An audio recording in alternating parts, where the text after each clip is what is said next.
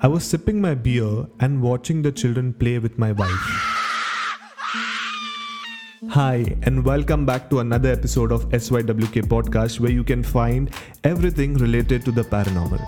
You are currently listening to the short horror story series, and if you enjoy this format, please don't forget to like, share, and subscribe to my channel.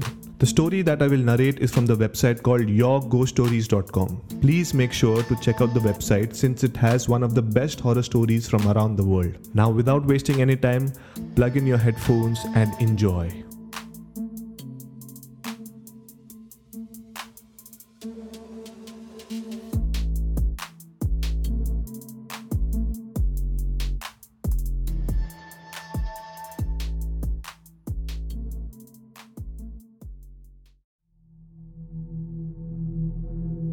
I was staying happily with my family in Sharjah in a one bedroom flat when we decided to move to a bigger house.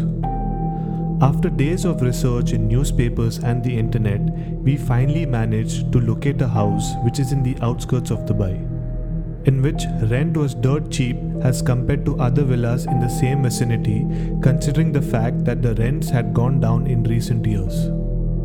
We personally saw the house, and my wife and children loved it as it was a three bedroom villa with a huge lawn and an ample parking space with a swimming pool. But I was somewhat feeling fishy about the house the moment I entered.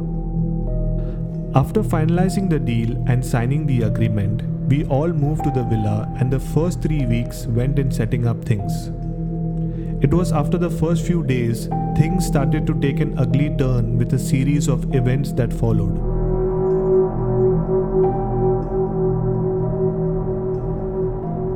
I and my wife used to sleep in one bedroom and our kids in the other. It was a Friday night when the first incident took place. I and my wife heard loud screams from our children as they barged into our room, terrified and sweating profusely. They were so terrified that it took us almost half an hour to calm them down. When asked, the children told us that they saw some shadow on the wall which was seen hanging from a ceiling fan and was moving like a pendulum. At that time, we did not believe them and told them it must have been a bad dream, but the children were reluctant to go and insisted to sleep in a bedroom. On the same day, both the children were struck with high fever and it lasted for a week. The second incident was at the swimming pool when we were having a night swim during the summer heat.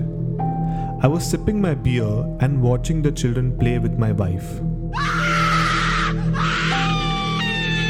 Suddenly, I saw my wife screaming on top of her voice.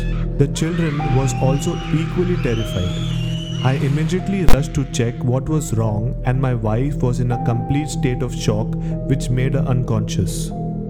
After some time, when she gained consciousness, my wife told me that she felt two hands grabbed her legs and tried to pull her into the deeper section of the pool.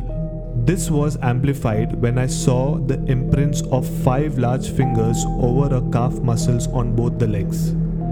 Things were just getting out of hand, and we finally decided to call a priest to do some purification.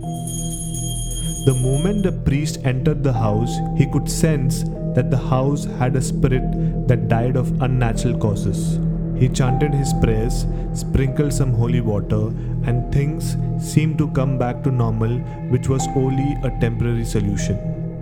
One night, when we were sleeping, we could hear an elderly couple argue in Arabic, which was coming from my children's bedroom. However, the kids were fast asleep in our bedroom, and I asked my wife not to leave them, and I went myself to see what was happening. I opened the door slowly and was shocked to find out no one was in the room. But the argument was getting louder and uglier.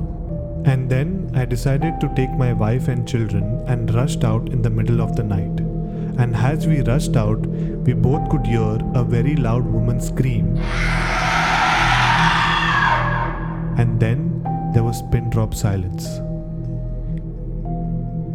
We spent until dawn in our car. and then we approached the owner and after too much of an argument he told us that he had leased the house to a couple who lived for quite a few years. They used to often have an argument due to financial issues, and one fine day, the man murdered his pregnant wife and killed himself by hanging from a ceiling fan.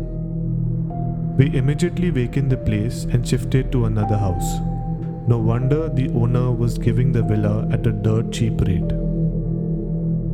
If you would like to submit your horror stories, please send me an email. All the details are in my description. Well, I hope you like this story. If you're listening to this episode on YouTube, comment below and give me your feedback. And if you're listening to this on any of the audio platforms, DM me on Instagram. Thanks for listening and see you in my next episode.